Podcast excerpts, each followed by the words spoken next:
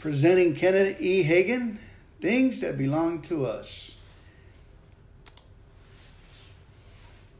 Together, together in the name of the Lord Jesus Christ to lift up our voices in prayer and praise and song and adoration and thanksgiving unto thee for thy loving kindnesses and tender mercies which are ours.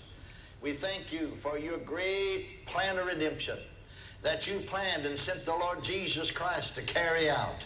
We thank you that we're privileged to walk in the light of that redemption today. We thank you for your precious, holy, written word.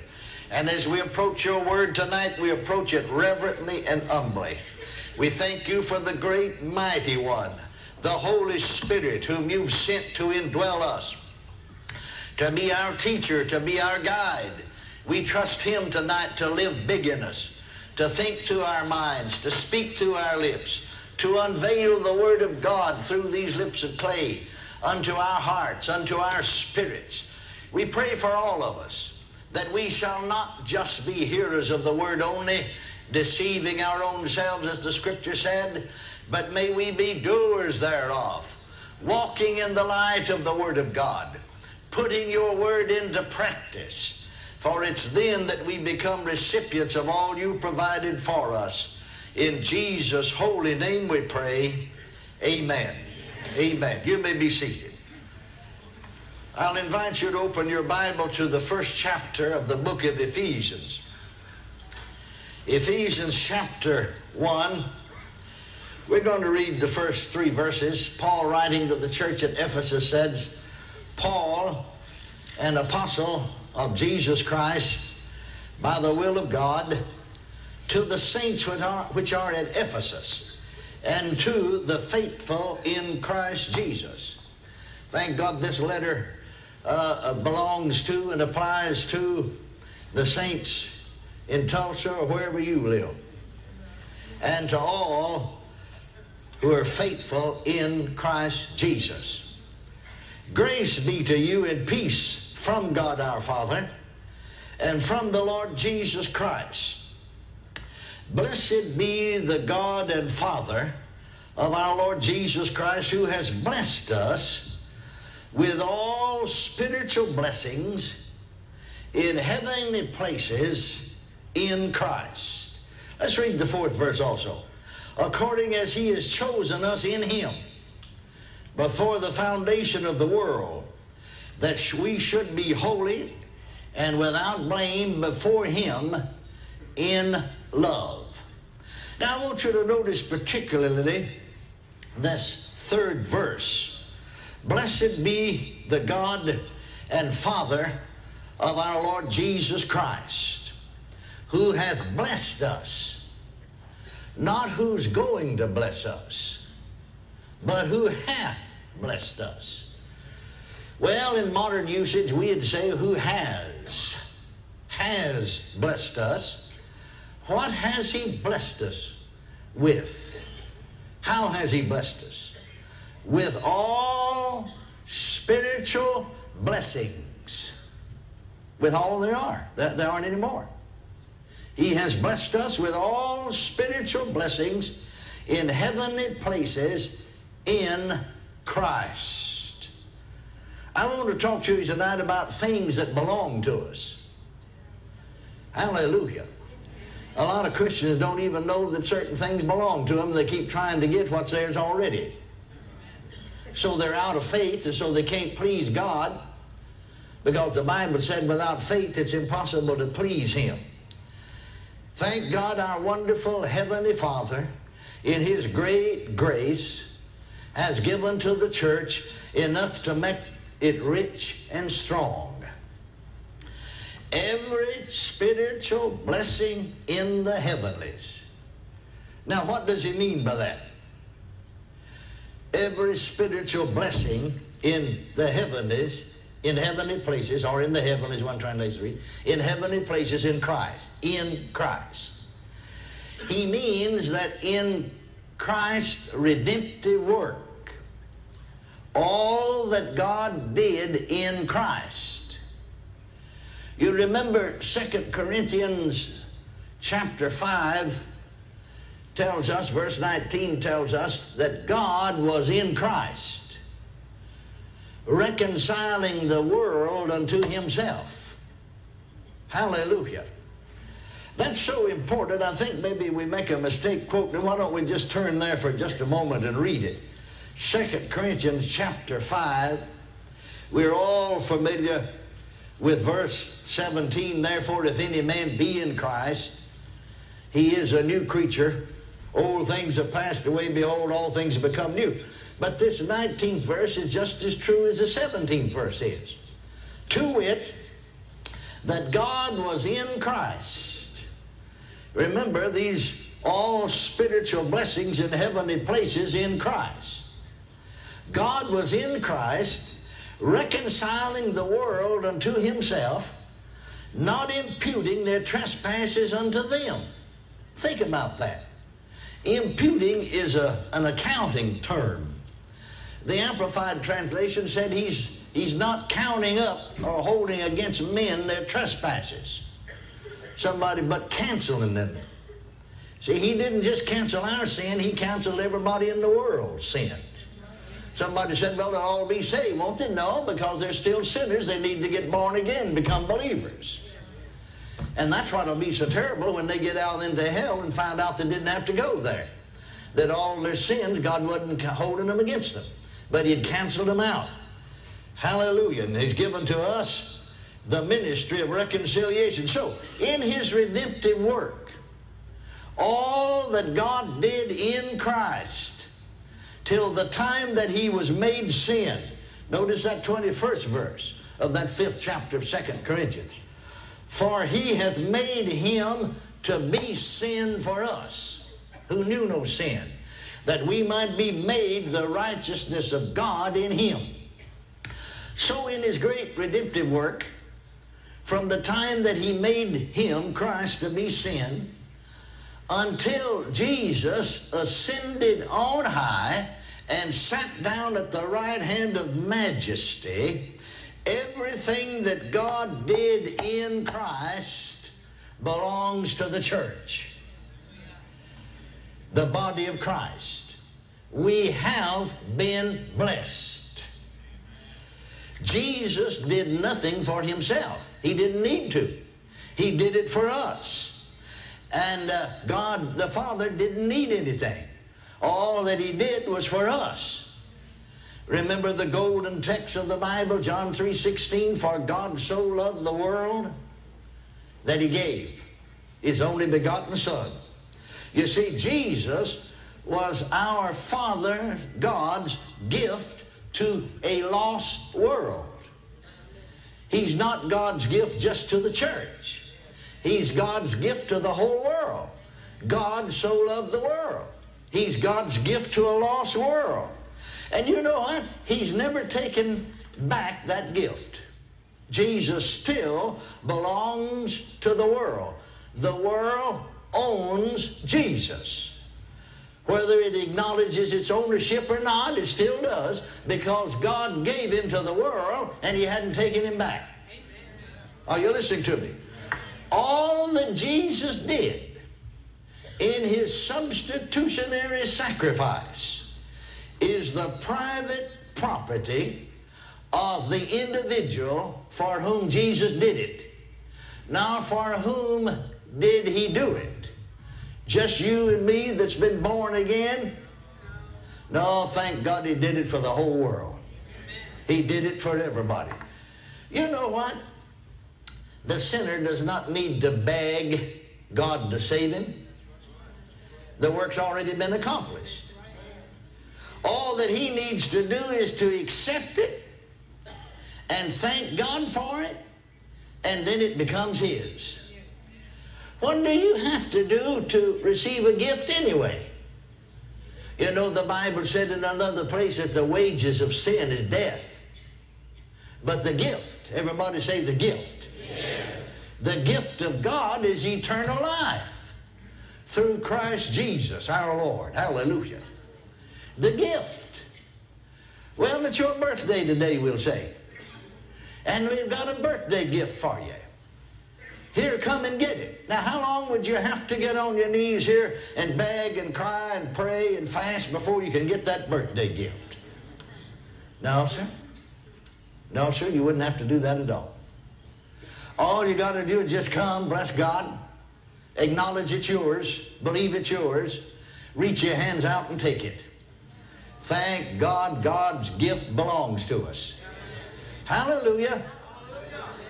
Amen. Sometimes I've, I've had through the years, because this isn't anything strange. I've been preaching like this for over 50 years.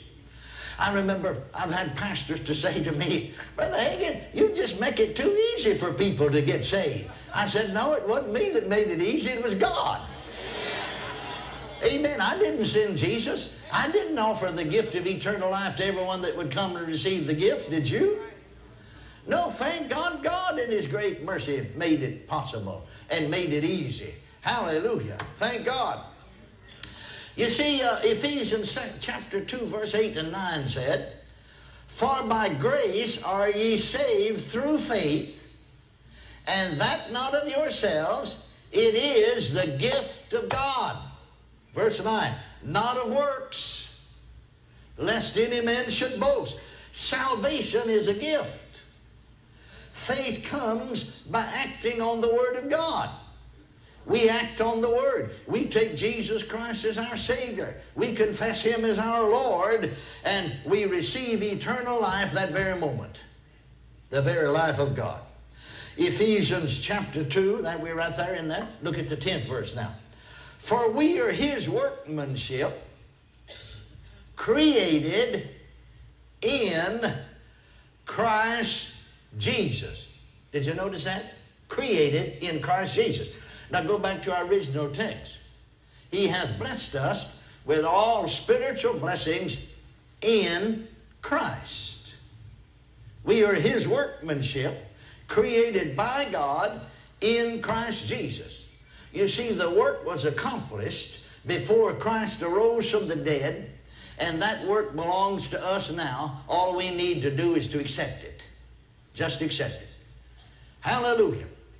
Now, let's go just a step further. Thank God we all know the new birth, salvation, the new birth, the remission of sins belongs to us. But did you ever stop to think about it? Healing belongs to us.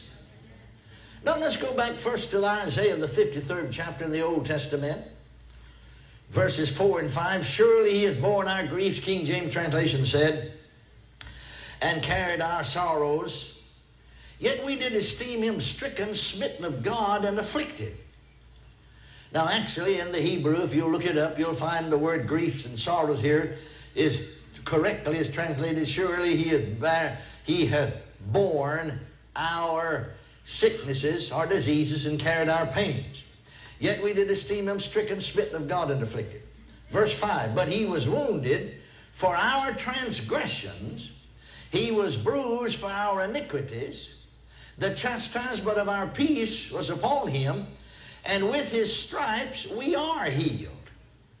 Now then, come over to the New Testament. See, that's Isaiah uh, before Calvary, giving us a preview of the coming Messiah and of Jesus dying and being raised from the dead and purchasing salvation for us.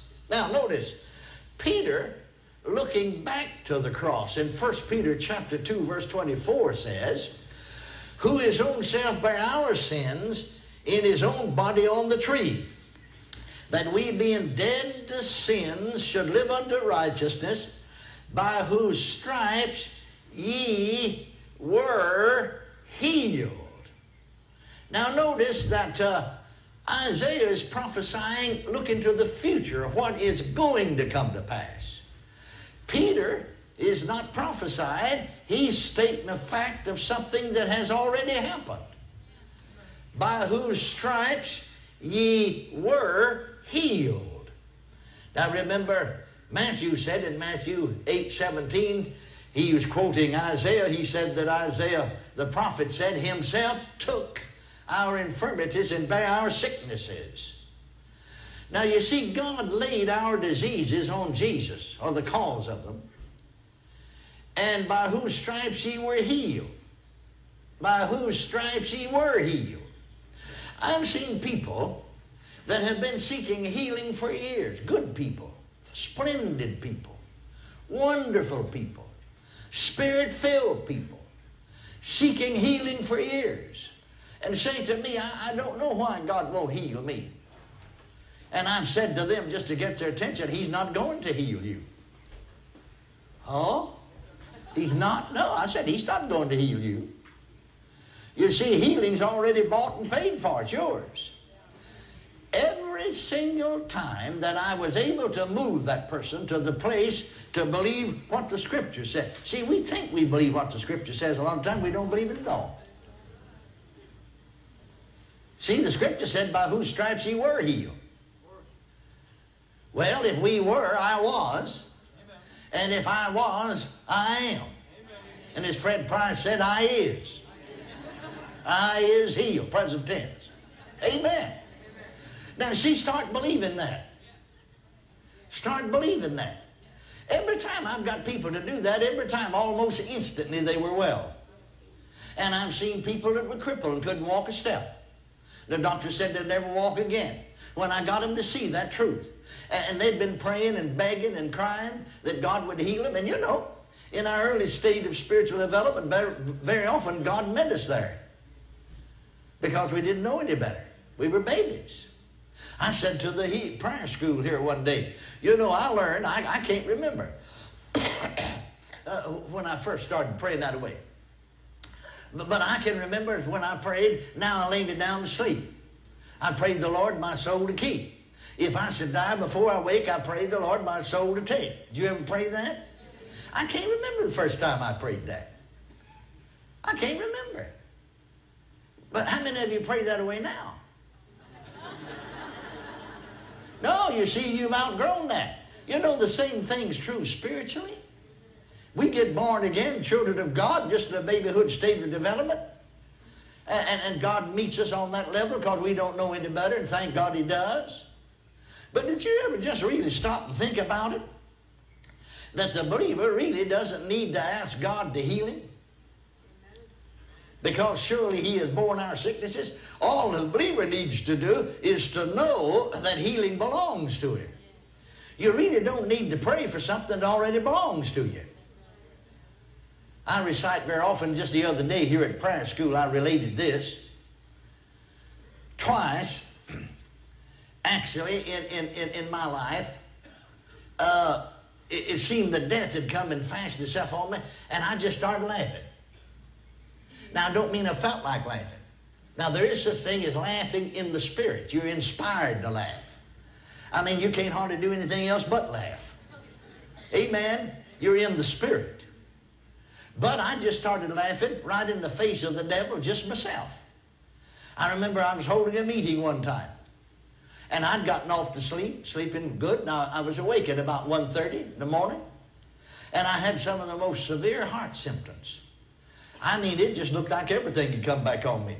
Well, I can remember that when I was bedfast, you know, five different doctors on my case, and medical science said there wasn't anything you could do. And so the devil said to me, Well, it's no use turning to medical science. They can't do anything. They've already told you that. And now this has come back on you, and you're going to die. That's what's going to happen to you. This is one time that you're not going to get your healing. Well, I was standing in the parsonage. Tell you the real truth about the matter, I was holding, I don't think they ever do it, but I was holding a meeting for Brother and Sister Goodwin in Pasadena, Texas. And so I was in a bedroom, you know, down the hall from them. I didn't want to wake them, disturb them. And so I pulled the cover up over my head and started laughing. just like this. Sounded just exactly like this. I don't mean I felt like laughing. I just started laughing. Ha, ha, ha, ha, ha. Ha, ha, ha, ha, ha, ha, ha. Ha, ha, ha, ha, ha, ha, ha, ha. Ha, ha, see? Covered my head up to muffle it, you know. It's in the wintertime, February.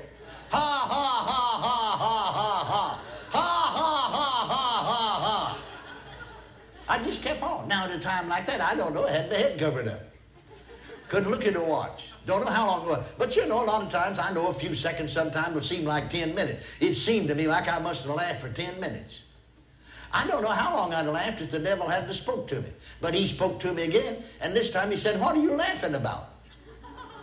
See, I knew that was the devil talking earlier. Said this is one time you're not going to get healing because that's doubt and that's unbelief.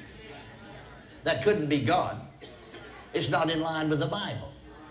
And, and, and, and so here's this voice again that said, what are, you, what are you laughing about? I said, I'm Mr. Devil. I'm laughing at you. What are you laughing at me about? I said, because you said I'm not going to get healed. That's right. That's right. You're not going to get your healing. This is one time you're not going to get healed. I said, ha, ha, ha, ha. Ha, ha, ha, ha, ha, ha, ha. Ha, ha, ha, ha, ha, ha, ha. Ha, ha, ha, ha, ha, ha, ha. Ha, ha, ha, ha, ha, ha. Ha, ha. Just went on like that.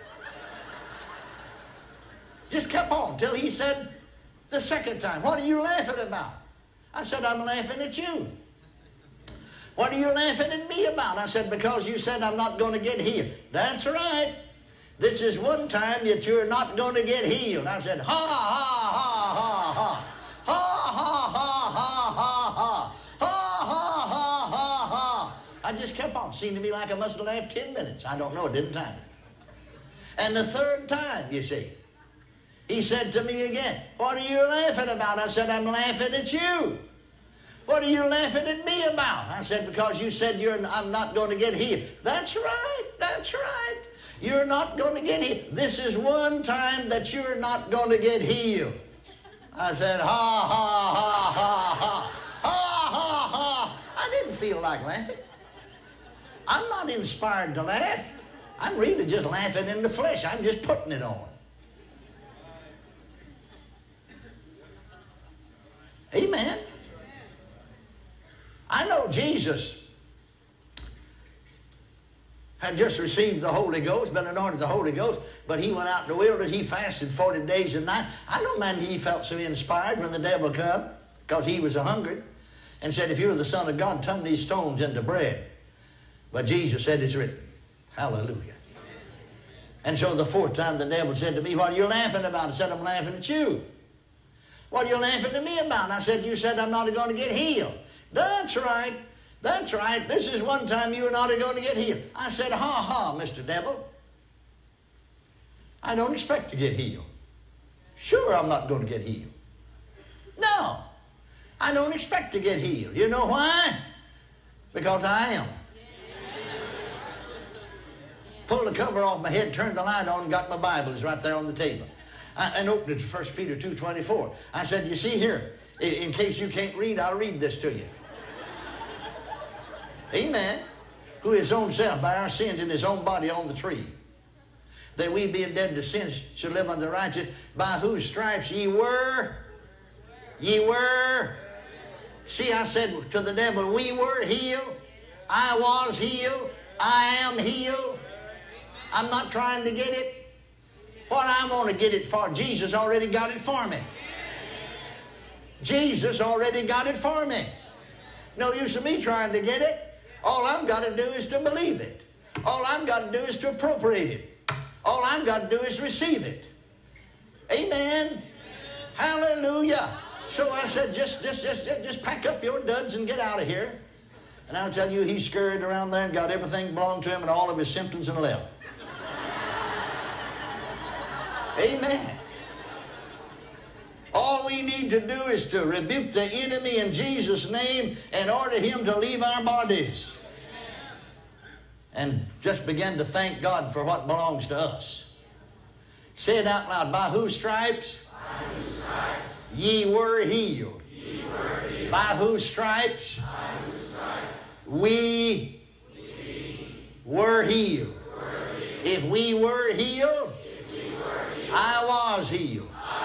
By whose stripes? I was healed. Hallelujah. I believe that in my heart. And because I believe that in my heart, I say it with my mouth. By whose stripes? I was healed. Hallelujah. If I was healed, I am healed. Hallelujah. Glory to God. I have testimonies. Some of them I met personally. I, uh, I try to in crusades yet. Shake hands with people in the morning time. They got a good Good testimony, and again and again I have folks to tell me. Other folks write to me, and I never even prayed for them, never laid a hand on them. They, they, they heard me make that kind of a statement and just appropriated it and were perfectly healed of incurable diseases. Medical science had said, We can't do anything for you, there's no, there's no cure for it. But years afterwards, they were still alive and so well. It's all so simple. You know, the thing about it is that, that many times folks try to make things so complicated, folks can't understand it. No, that's not God. I said, that's not God. God made it so simple that even the simple can understand it. Hallelujah. Amen. Now, here's a good scripture to stand on. Wonder we can stand on the Word. I heard them singing somewhere recently on radio uh, uh, from some service or somewhere or something, an old one. Standing on the promises. We used to sing that. Standing on the promises, it cannot fail. Glory to God. Standing on the promises of God. Well, look at the 27th Psalm and the first verse.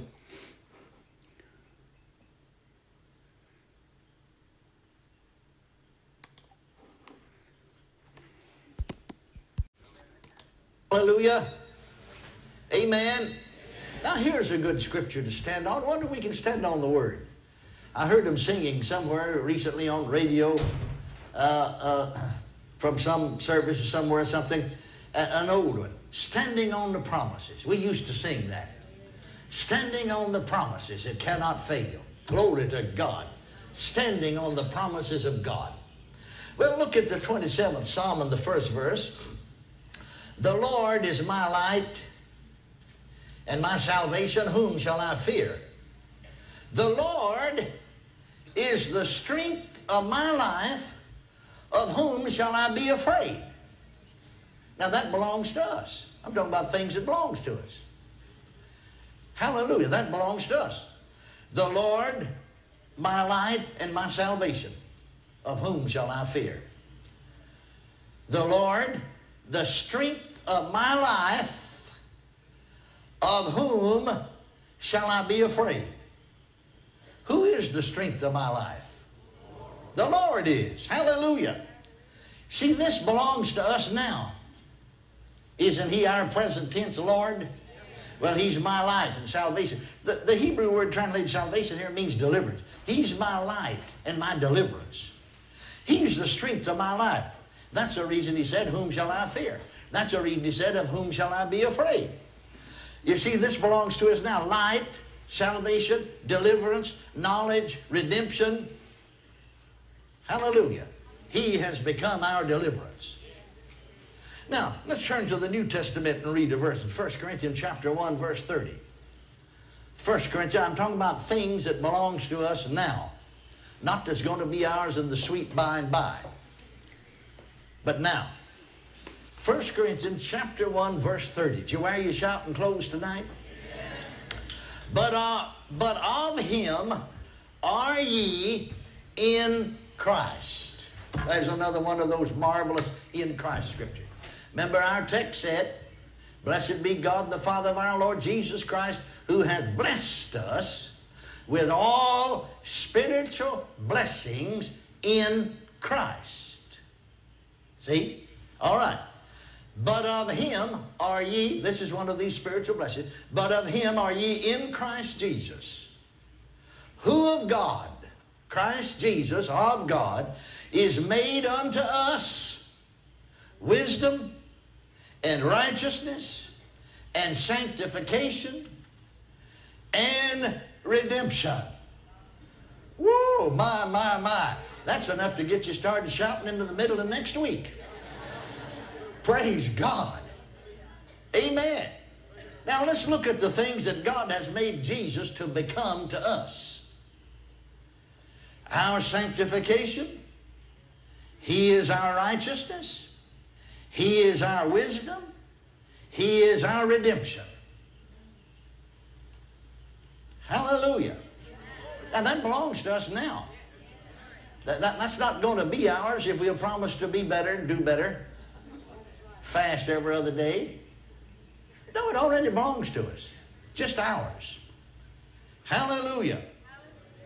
Notice he's our redemption. Now, notice, here in Ephesians, go back to Ephesians again, we were there to begin with, the first chapter and the seventh verse, in whom, that's in Christ, you know, we have redemption. I like another translation that's got the word our in there, our redemption. That's who it belongs to, it's ours, it's mine. In whom we have redemption through his blood, the forgiveness, actually the Greek literally says, the remission of sins according to the riches of his grace. See, we, we believers, we folks who have been redeemed, who have been born again, we don't have to try to believe that we are redeemed because we are redeemed. We don't have to try to believe that we're in Christ because we are in Christ. Amen? I remember one time I was holding a meeting in uh, one of the northern states,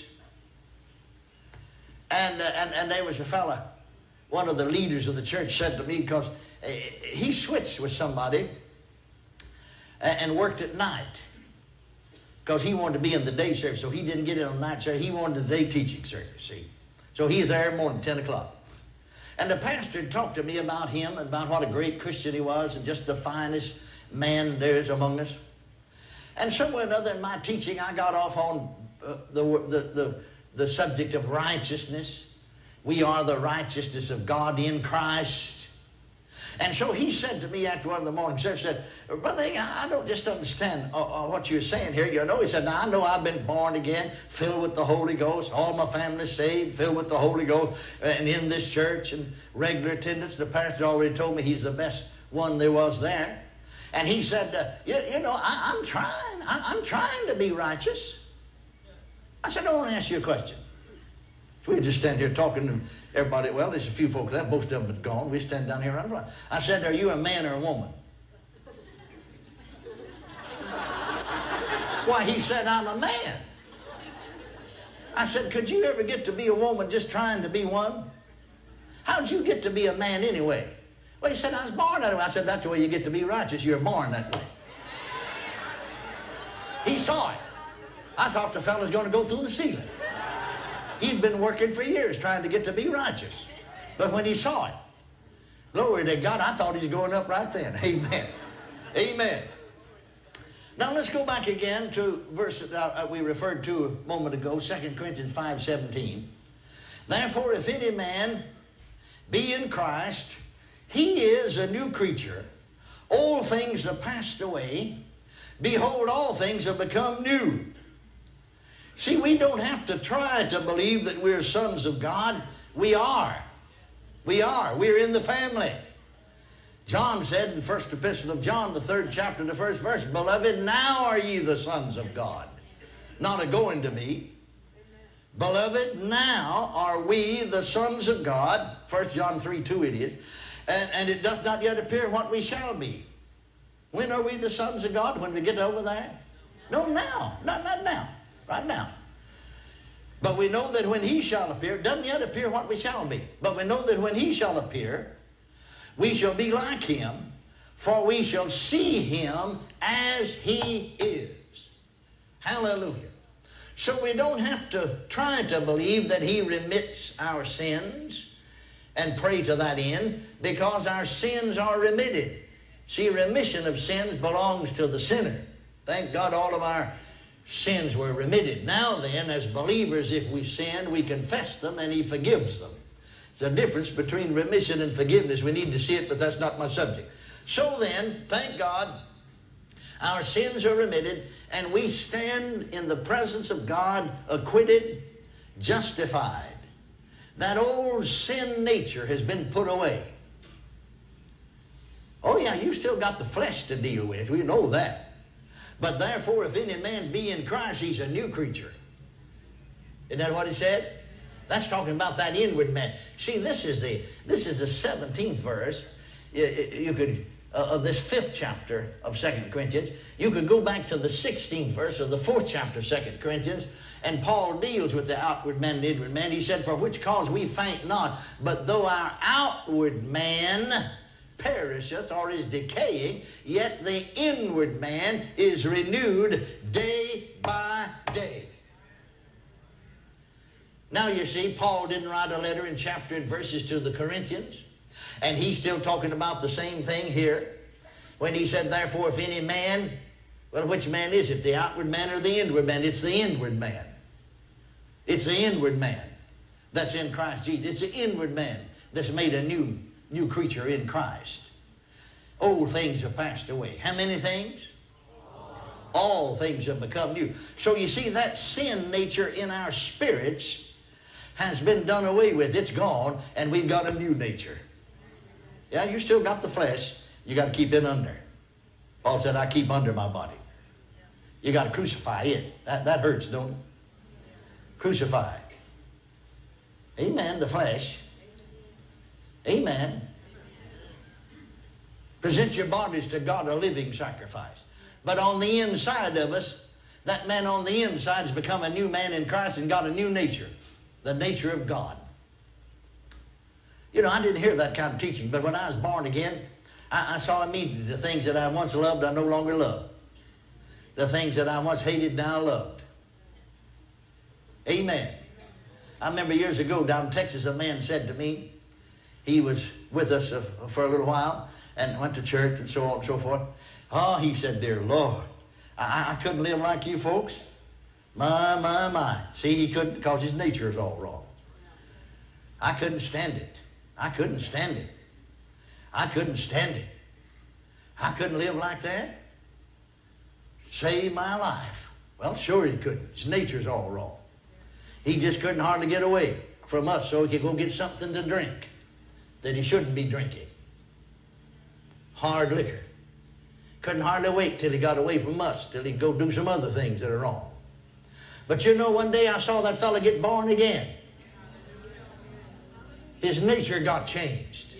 He thought this is the greatest thing in the world. And he said, You know, I can't do those things I used to do. I, I just don't want to. I'll tell you, they're obnoxious to me.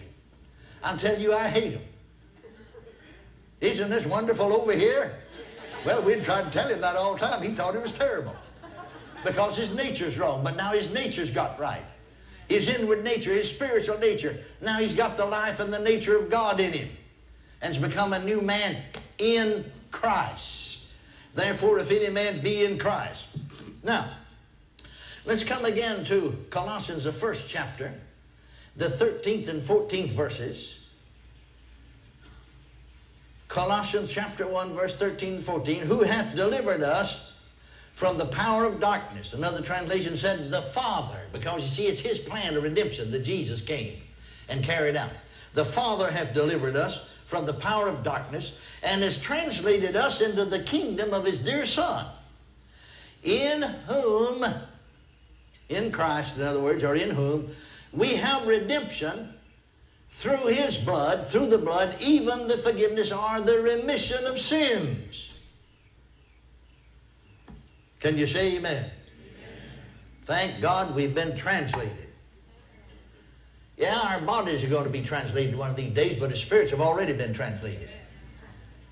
Amen. Our bodies are going to be raised from the dead one of these days.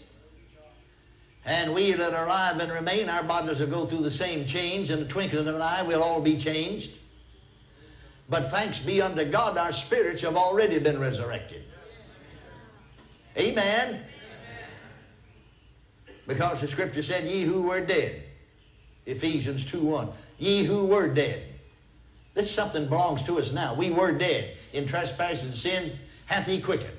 Or hath he made alive? Amen? Praise God. And so we've been translated. We have been delivered. Delivered from the power, from the authority of darkness. Now, if you know that, you don't have to pray to get delivered from the devil. I'm talking about believers. I said, if you know that, that's the reason we need to teach people that. Christians will go around talking about what the devil's done. I remember years ago in Full Gospel Church, my wife and I was pastoring. We was having a testimony meeting. A lady got up and testified and said, The devil's been after me all the week. Bless his holy name. I know she got her praise misplaced, but it seemed like she was praising the devil. And you'll find that Christians very often, even spirit filled Christians, will talk more about the devil and what he's a doing than they will about God and what he's a doing. I'm praying for deliverance. Well, this scripture said that we, who, who hath the Father hath delivered us from what? From the power, from the authority of darkness. Now, in, in that word darkness, isn't that everything that Satan is? Isn't that his kingdom and everything that goes with it? I, have been delivered. I, I've been delivered. I've been delivered. I'm not going to be, I have been. See? Accept that. And has translated us. Translate means take out of one, put in the other. He's taken us out of the kingdom of darkness. He's taken us out of the authority of darkness. He's taken us out of the power of darkness. If anything has power over you, it has authority over you. If anything has power over you, it rules you. The, the believer can't be ruled by demons and evil spirits. If they can, then the body of Christ can be ruled by demons and evil spirits. But Jesus is the head of the body, isn't he? Now, I may feel like, yeah, but Brother Hagin, I'm the least member is. I'm, I, am the little toenail on the little toe of the left foot. The devil still can't rule over you. He don't have any authority to do so. Because God, in His great plan of redemption, that He planned and sent the Lord Jesus, I'm talking about things that belong to us now. You know, very often we're praying for things that's already ours. I just wonder sometimes if God doesn't just say, why don't you wake up and find out what belongs to you and get up and walk in the light of it.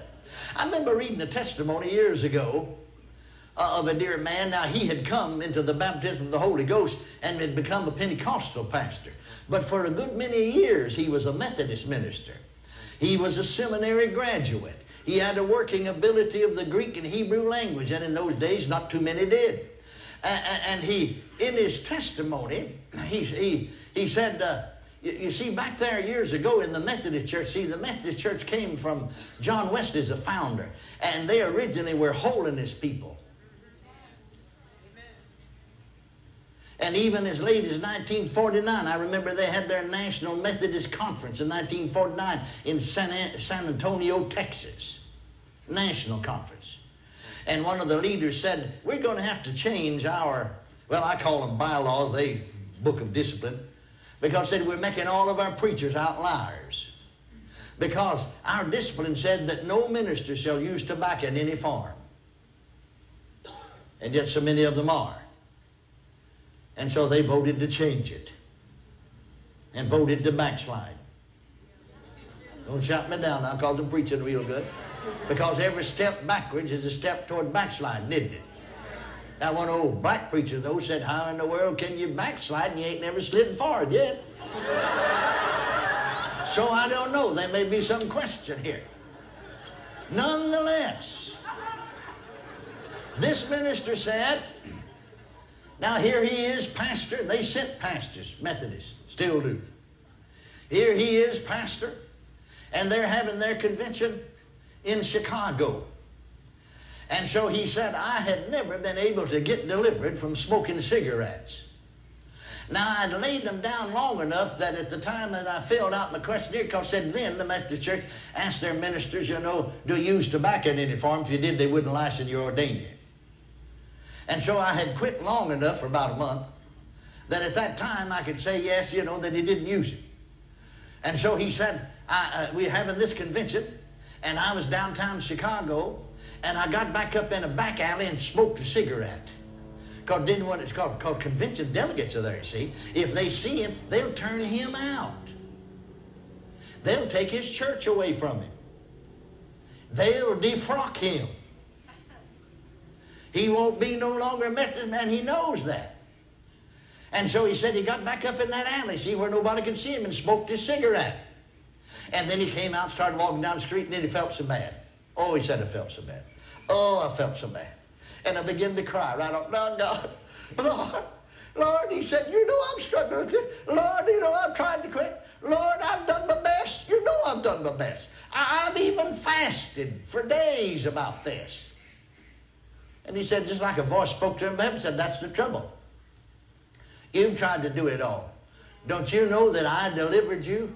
Don't you see the scripture said, who hath delivered us? Who hath delivered? Who's going to deliver us? No. Don't you know that I delivered you on Calvary? In my death, burial, and resurrection, and ascension, and seating?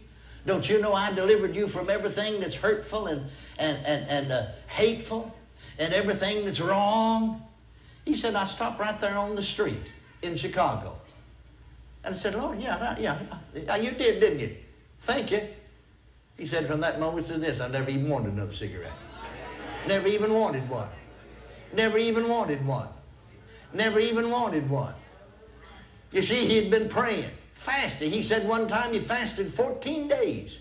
Think about fasted 14 days for deliverance, and the Bible said here is already delivered. Fasted for something that the Bible said is already his. I'll tell you, if it wasn't for these televisions, so these folks seem real good, I'd get down there and preach. Sometimes you get down there, you know, you can see whether it's registered on folks or not. Amen. Getting the, the whites of their eyes, you know. No, thank God we've been delivered. Say it out loud. I've been delivered. I am delivered. Hallelujah. Glory to God. Glory to God. Glory to God. Glory to God. Glory to God. I'm talking about things that belongs to us. Things that belongs to us. Amen. You know you don't have to try to get something that's already yours. I mean, you fellas already married, you're not trying to get married, are you? You shouldn't be. You're in trouble if you are, because you are married. And you women that's already married, you're not trying to get married, are you? If you are, you're in a bad shape because you are married. Thank God the Bible said these things are ours. Who hath the Father God in his great mercy, in his great plan of redemption, hath delivered us from what? The power. Power, authority, the rule, the dominion of what? Darkness. Darkness. Darkness.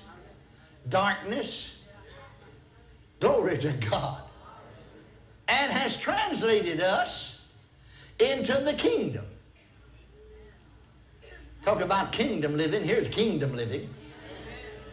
Into the kingdom of his dear Son, Christ Jesus. Glory to God. Did you ever stop to think about it? And, and, you know, this I'm not so smart that I thought this up. I don't know anything much. Whatever I know came to me by revelation. But I can remember right here in the state of Oklahoma, December of 1952, the pastor and I were praying with his little daughter before she went to bed in the kitchen of the parsonage when uh, suddenly Jesus appeared to me. He's standing about where the ceiling of the kitchen should be. And he began to say to me, began this conversation with me, but said, I'm going to uh, teach you concerning the devil, demons, and demon activity. Because from this day forward, what's known in my word dis- as discerning of spirits will operate in your life when you're in the spirit. And so the entire vision lasted an hour and a half. But we got right down to the end of that hour and a half vision. And Jesus is talking to me. I could see myself kneeling here. I could see him standing there about where the ceiling of the kitchen should be. And this demon ran up between us. Now he's talking to me about how to deal with demons and our authority and all of that.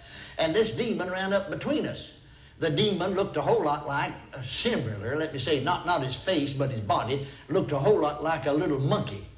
And he ran up there right in midair and began to jump up and down and swing his arms out and his legs out and holler in a real shrill voice, yakety yak yak, yakety yak yak. Just it just, it just hurt your ears. It's so shrill. And then put out something like a smoke screen, a dark cloud. I couldn't see Jesus. Couldn't see him.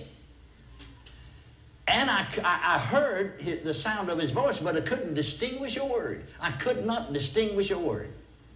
I could not distinguish a word. And I almost panicked. I thought, I, I'm missing what he's saying. I needed to hear that. Don't he know I'm not getting it? Don't he know I need to hear that? Why don't he do something about that devil? Why don't he rebuke that spirit? These thoughts, you know, are going fast through my mind, faster than a machine gun can fire bullets. And I thought them over a time or two. And finally, just in desperation, I pointed to that spirit and I said, I command you to shut up in Jesus' name. And when I did, he fell down, hit the floor, kerflop. And the dark cloud disappeared. And he lay there on the floor and shook. Just, just, just shook like he's having a chill and whined like a little old pup you'd whipped. And I don't know, without thinking, I just said, not only shut up, but get up and get out of here. And he jumped up and ran out. And then Jesus said something to me that absolutely upended my theology. Just exactly opposite of what I thought. You know, sometimes our theology needs to be upended. If it's not in line with the Word of God, it does. He upended my theology. Jesus said to me, if you hadn't done something about that, he pointed down where the devil had been, he just got up and left. If you hadn't done something about that, I couldn't. I said, uh, Lord, I, I, misunderstood you. Uh, you. You didn't say if I hadn't done something about that demon, you couldn't. You said you wouldn't, didn't you? No, he said, I said, if you hadn't done something about that, I couldn't.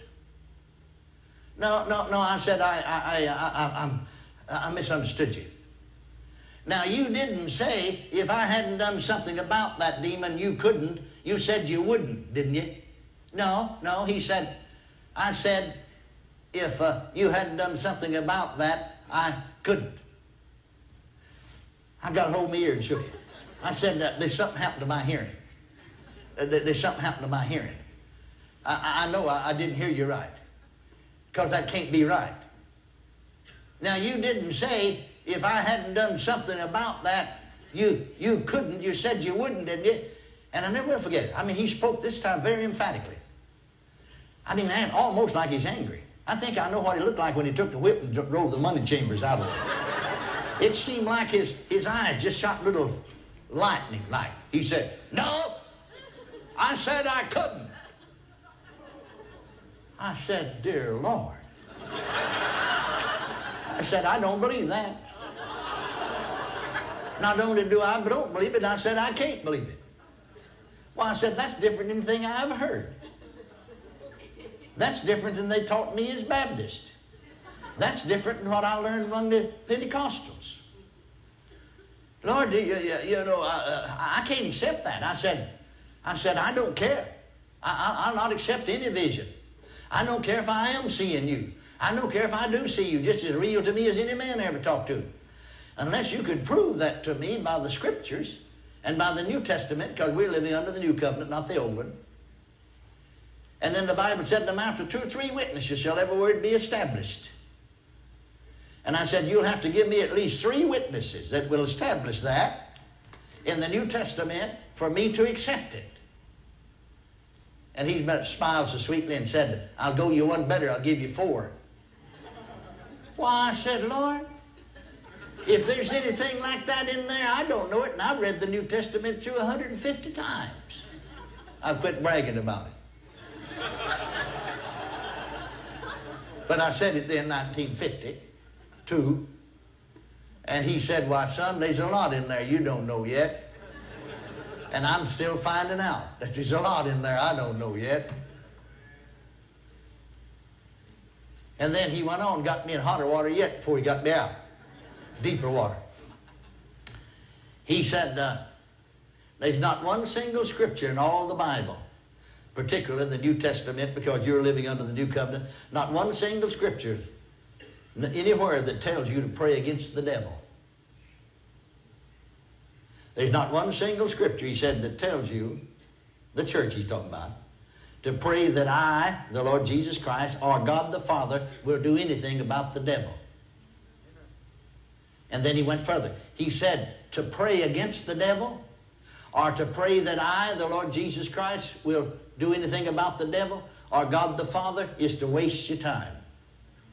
I said, Dear Lord, dear Lord, I've wasted so much time. Because I've done it.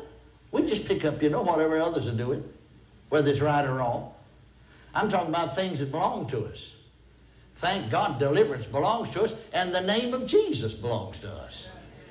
I said, the name of Jesus belongs to us. I said, the name of Jesus belongs to us. Well, you don't have to pray that God would give you deliverance. You've got it. It's yours. You don't have to pray that God will give the church the name of Jesus. He's already given that name to us. Amen? Amen. So then he began to give me scripture. He went first to Matthew, the, 18, the 28th chapter. And you come down to the end of the chapter. He said, Now, it says, When I arose from the dead, I said to the disciples, All power. And again, that Greek word there is translated authority elsewhere. All authority is given unto me. That's unto Jesus now. In heaven and in earth or on earth. Now he said, if you stop reading right there, then you would say, Well, dear Lord Jesus, you do have authority on earth. It said so. But he said, I immediately delegated that authority on the earth to the church. I immediately said to them, Go ye into all the world and preach the gospel to every creature. I immediately said, these signs, one of the signs that would follow them, them that believe is, in my name they'll cast out devils. You know, King James said they cast out devils. He quoted this way, in my name they'll exercise authority over the devil. Could very well cast them out if he didn't exercise authority over In my name. In my name. See, he delegated that to us, to the church. Amen? Then he said, every writer that wrote to the church, wrote a letter to the church. Every single one of them told the believer to do something about the devil. Didn't tell him to get anybody to pray for him. Didn't tell him to get anybody. For instance, he said to me, Peter said, and I remembered the scripture, you know, in 1 Peter, where he said, uh, Your adversary. 1 Peter 5, 5th chapter, you know, there somewhere. 8th, where something along there, you know.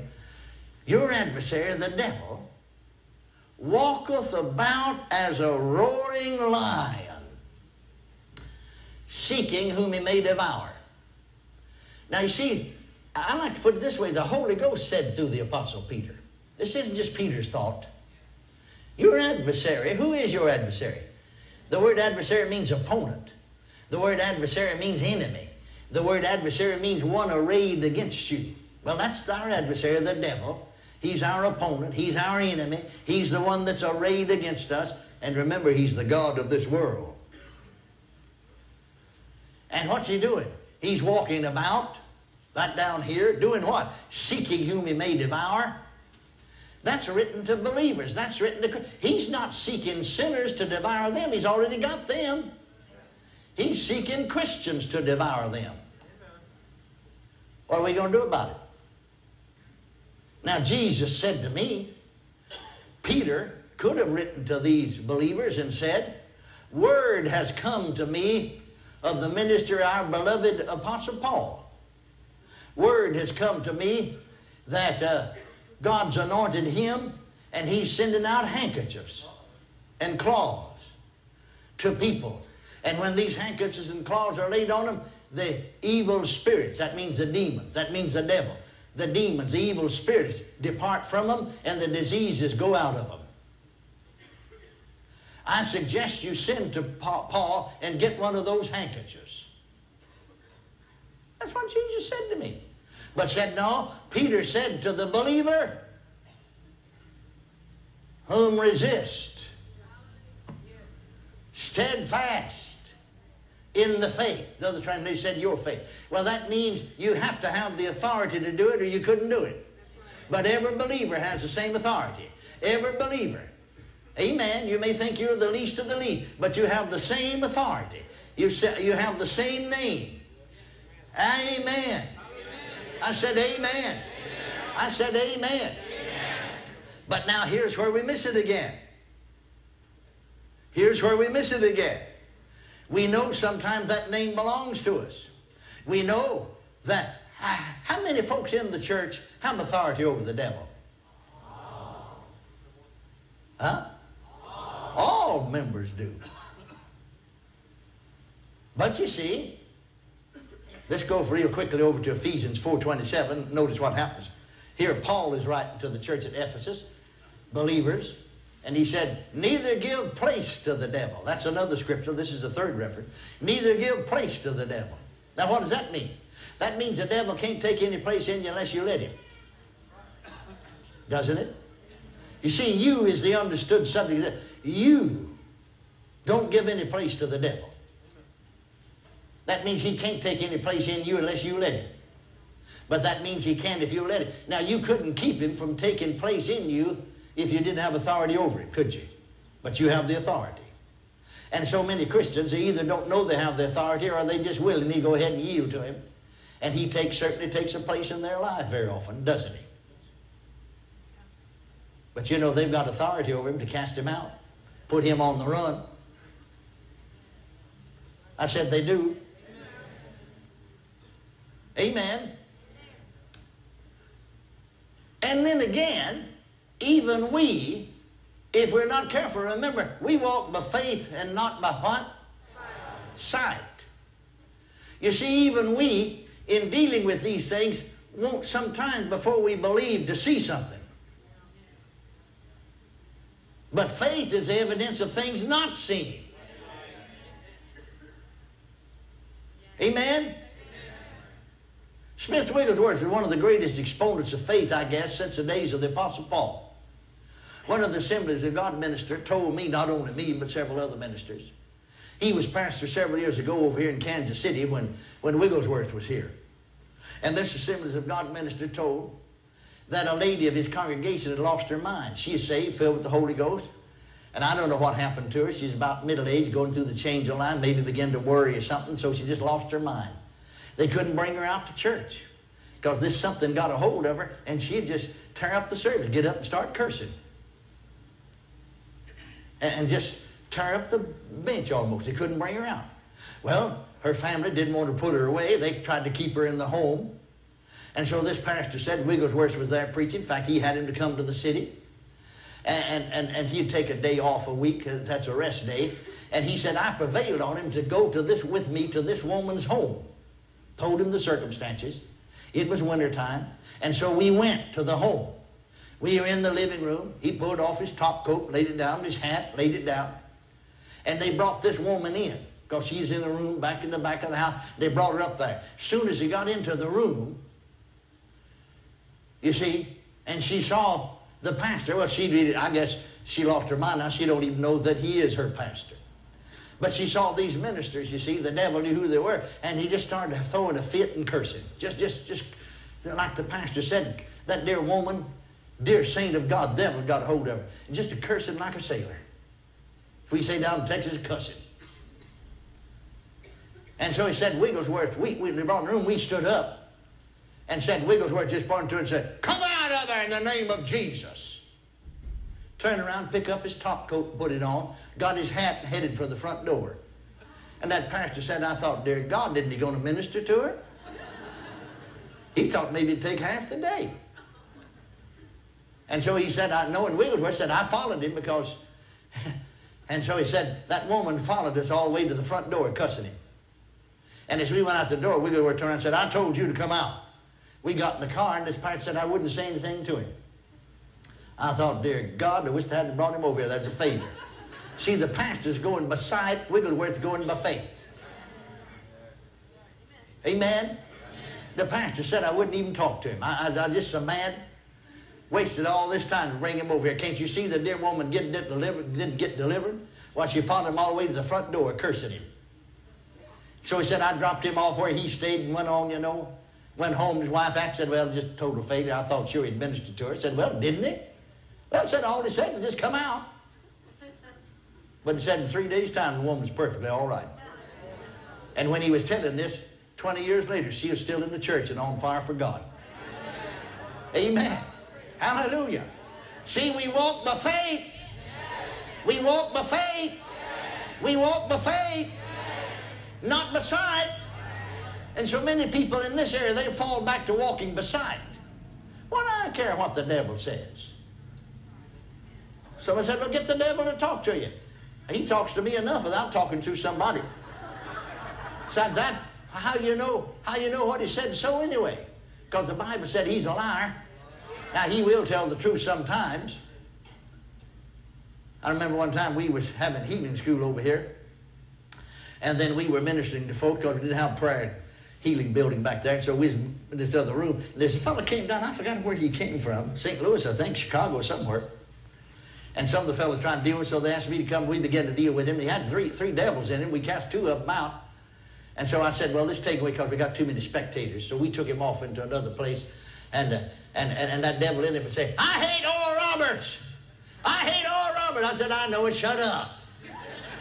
And then he'd say, I hate intercessors. I hate intercessors. Well, he's telling the truth then. I said, I know it. Shut up and come out. Jesus' name. Sure you do. He don't like intercessors. The devil don't like intercessors. He don't uh, uh, like Oral Roberts or anybody else that's doing anything for God. He don't even like you. Amen. I said amen. I said amen. He's a liar. But he'll tell the truth once in a great while. Because the devil is hate. Amen.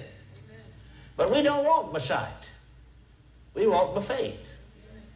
Hallelujah. The name of Jesus, say it out loud, belongs, belongs to, me. to me. The name of Jesus, name of Jesus belongs, belongs to, the church. to the church. And I'm a part. I'm a, member, I'm a member of, the of Christ. Body of Christ. That name belongs to me. I have the authority to use that name in prayer. I have the authority to use that name against the devil, demons, evil spirits, all the forces of evil. And that name is greater than any name. Hallelujah. Hallelujah. Hallelujah. Hallelujah. I am redeemed. I am redeemed. I am delivered, I am delivered. from the authority of darkness. Authority of darkness has no authority over me. No Satan has no authority over me.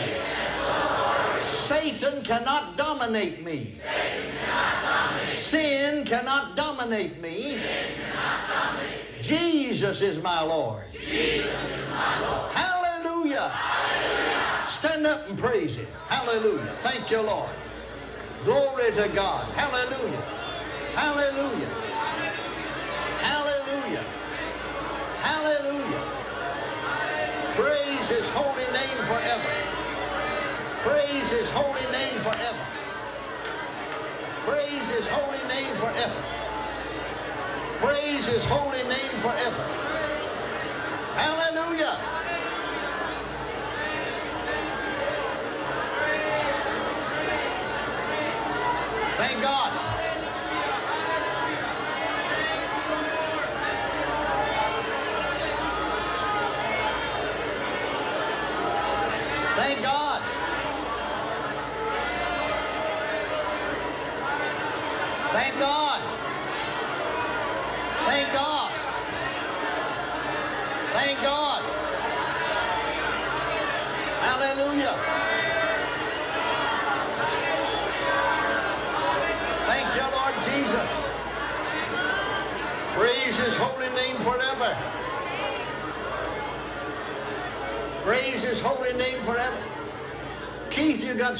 fit in here?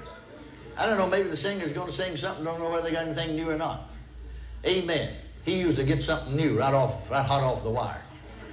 Glory to God. Amen. Amen. I just sort of felt like he had something. Glory to God. Glory to God. It just fit. Hallelujah. Hallelujah. Amen. Amen. Amen. Well, I've been delivered by the blood.